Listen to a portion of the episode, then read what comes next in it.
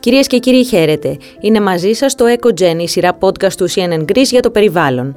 Στην εκπομπή αυτή θα μιλήσουμε για το κλίμα, το περιβάλλον και τον καιρό με τον Δόκτωρ Κωνσταντίνο Λαγουβάρδο, Διευθυντή Ερευνών στο Ινστιτούτο Ερευνών Περιβάλλοντος και Βιώσιμης Ανάπτυξης του Εθνικού Αστεροσκοπείου Αθηνών.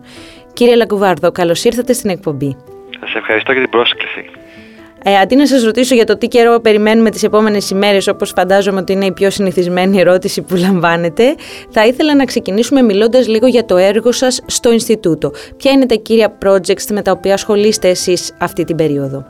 Κοιτάξτε, το ένα σημαντικό κομμάτι είναι προφανώς η καθημερινή πρόγνωση καιρού, αλλά δεν είναι το μοναδικό. Είμαστε ένα ερευνητικό κέντρο και επομένως υπάρχουν και δραστηριότητες που να κάνουν καθαρά ερευνητικές. Και δύο που σκέφτομαι τη στιγμή και στις οποίες συμμετέχω και ο ίδιος είναι ένα project που ονομάζεται Flame, το οποίο ηγείται ένας συνάδελφος, αλλά συμμετέχω και εγώ ενεργά, και έχει να κάνει με τις δασικές πυρκαγιές και το πώς θα μπορέσουμε να βελτιώσουμε την κατανόηση των μηχανισμών που τις δημιουργούν τις μεγάλες δασικές πυρκαγιές και πώς μπορούμε να δημιουργήσουμε εργαλεία για την καλύτερη πρόβλεψη της μετάδοσης των μετόπων της πυρκαγιάς.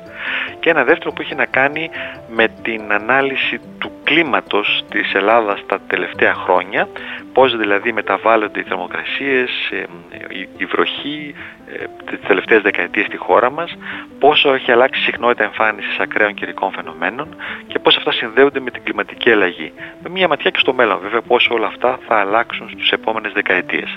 Αυτά θα έλεγα ότι είναι τα δύο πιο σημαντικά projects τα οποία εργάζομαι αυτή τη στιγμή, πέραν της καθημερινής ανασχόλησής με την πρόγνωση καιρού. Και τα θέματα στα οποία αναφερθήκατε, κύριε Λαγουβάρδο, απασχολούν και την ελληνική κοινωνία αυτή την περίοδο. Μετά το περσινό καλοκαίρι, με τις φωτιές που είδαμε πόσο καταστροφικές υπήρξαν για το φυσικό περιβάλλον της χώρας, αλλά και με τα έντονα καιρικά φαινόμενα που τουλάχιστον η δική μας αίσθηση ως πολίτες είναι ότι τα συναντάμε με πιο ακραία μορφή, πιο έντονα και πιο συχνά. Συμφωνείτε, επιβεβαιώνετε με βάση τα δεδομένα σας αυτή την αίσθηση που έχουμε όλοι? Θα σας πω. Και τα δύο αντικείμενα προφανώς μας απασχολούν πάρα πολύ και σαν κοινωνία και σαν πολίτες στην καθημερινότητά μας.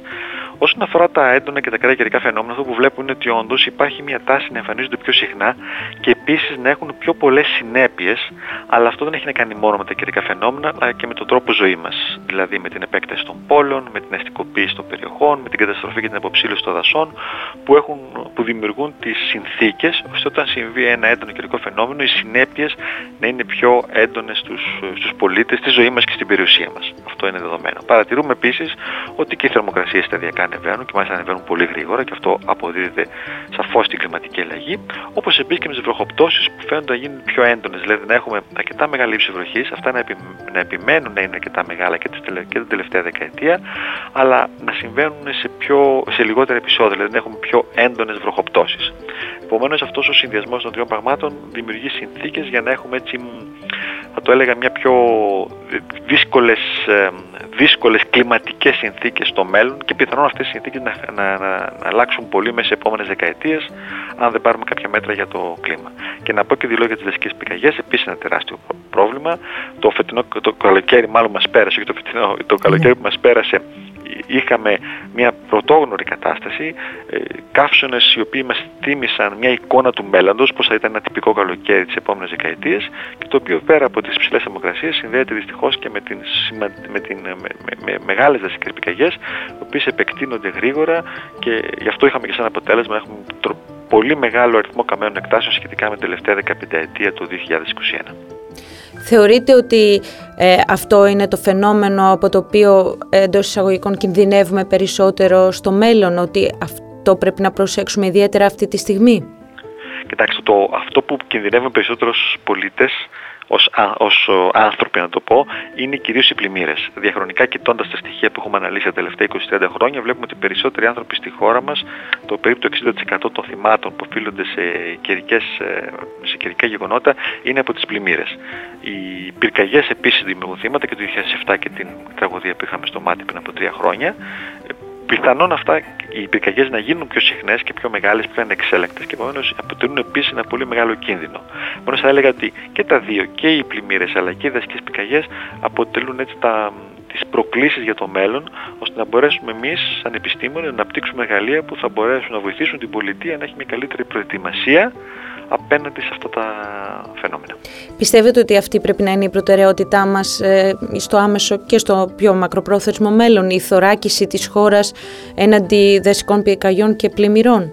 Ακριβώς. Αυτά τα δύο είναι τα μεγαλύτερα προβλήματα, αλλά πρέπει να το δούμε ολιστικά. Δηλαδή να χρησιμοποιήσουμε και από πριν να είμαστε έτοιμοι. Αυτό σημαίνει πρέπει να αναπτύξουμε και αναπτύσσουμε εμείς οι επιστήμονες εργαλεία τα οποία μας επιτρέπουν να έχουμε στο μέτρο του επιστημονικά δυνατού καλύτερη πρόγνωση, ώστε να έχουμε καλύτερη ειδοποίηση για επερχόμενα καιρικά φαινόμενα, οι δασικές πυρκαγιές, καλύτερη παρατήρηση όταν αυτά συμβαίνουν, αλλά αυτές οι υπηρεσίες που βασίζονται στην επιστημονική γνώση θα πρέπει να υιοθετηθούν και να δεθούν με τις διαδικασίες πολιτικής προστασίας, δηλαδή με τις ενέργειες που κάνει η πολιτεία για να εντοπίσει αυτά τα φαινόμενα. Αυτό δυστυχώς στη χώρα μας έχει ακόμα ένα κενό το οποίο θα πρέπει οπωσδήποτε να το γεμίσουμε. Γενικώς έχουμε μια αίσθηση ότι στην πρόληψη πάσχουμε ως κοινωνία και ως πολιτεία.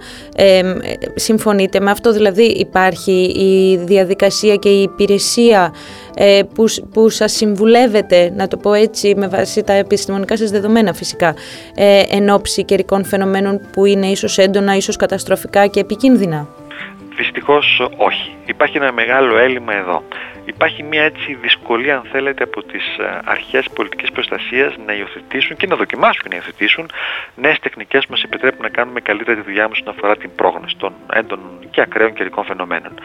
Νομίζω ότι αυτό θα πρέπει με κάποιο τρόπο να το δούμε όλοι μαζί, γιατί οι επιστήμονες από τη μία πλευρά προσπαθούν να αναπτύξουν τέτοιες υπηρεσίες και εργαλεία ώστε να παρέχουν πιο χρήσιμες πληροφορίες στην πολιτεία, και πρέπει η πολιτεία όμως να χρησιμοποιεί και να προκαλεί, αν θέλει, τους επιστήμονες να δώσουν αυτά τα εργαλεία ώστε να κάνει καλύτερα τη δουλειά τους. Εδώ έχουμε ακόμα δρόμο να διανύσουμε δυστυχώς, και βλέπουμε αυτή την έλλειψη επικοινωνίας μεταξύ επιστημονικών και υπηρεσιακών φορέων να γίνεται έντονη πολλές φορές και να δημιουργεί προβλήματα και δυστυχώς και απώλειες ανθρώπινης ζωής, το οποίο είναι και το πιο δραματικό. Ναι, γιατί υποθέτω πως θα συμφωνείτε ότι κατά τη διάρκεια της κρίσης είναι αργά να γίνει αυτό, θα πρέπει να γίνει εγκαίρως.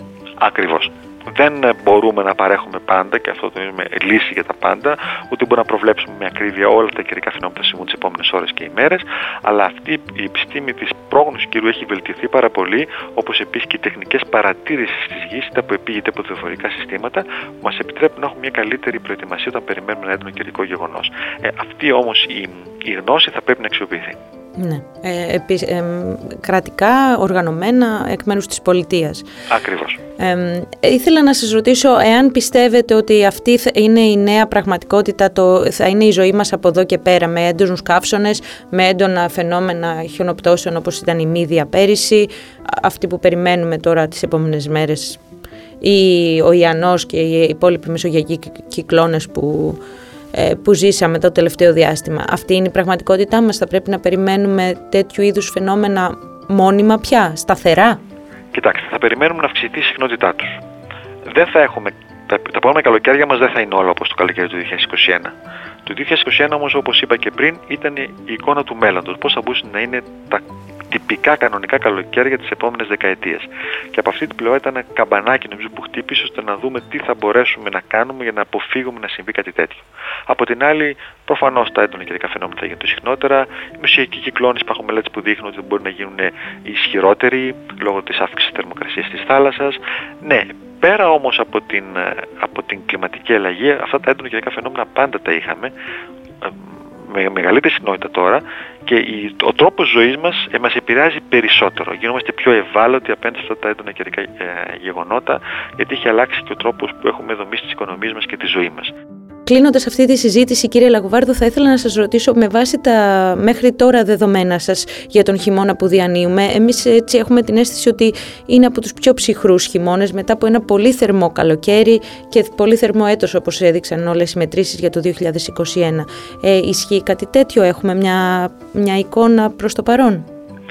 Κοιτάξτε, είμαστε στο μέσο του χειμώνα. Ο Δεκέμβρης είχε θερμοκρασίες που ήταν κοντά στις κανονικές τιμές. Ο Ιανουάριος, παρόλο που δεν έχει τελειώσει, αλλά και λαμβάνοντας υπόψη τις προγνώσεις που έχουμε για το κρύο των επόμενων ημερών, εκτιμώθηκε ένας κρύος Ιανουάριος. Σε μεγάλη αντίθεση με τον Ιανουάριο του 2021, τον περσινό που ήταν πάρα πολύ ζεστός. Επομένως, ναι, η εκτίμησή μου είναι ότι ο Ιανουάριος είναι ένας ψυχρός μήνας σχετικά με τις κανονικές τιμές. Βέβαια, θα πρέπει να περιμένουμε και το Φεβρουάριο να κάνουμε μια αποτίμηση των τριών χειμωνιάτικων μηνών, πώς ήταν σχετικά με τις προηγούμενες χρονιές. Να πω εδώ ότι μιλάμε για την κλιματική αλλαγή και για τις αύξηση θερμοκρασίας, αυτό δεν σημαίνει ότι όλοι οι μήνες θα είναι πιο ζεστοί από τα κανονικά. Θα έχουμε και μήνες οι οποίοι είναι ψυχρότεροι, είναι απολύτως λογικό και αναμενόμενο. Απλά αυτοί γίνονται όλο και λιγότεροι όσο περνάνε τα χρόνια. Βεβαίως. Κύριε Λαγουβάρδο, σας ευχαριστώ πάρα πολύ για αυτή την ενδιαφέρουσα συζήτηση. Και εγώ σας ευχαριστώ. Ήταν χαρά μου.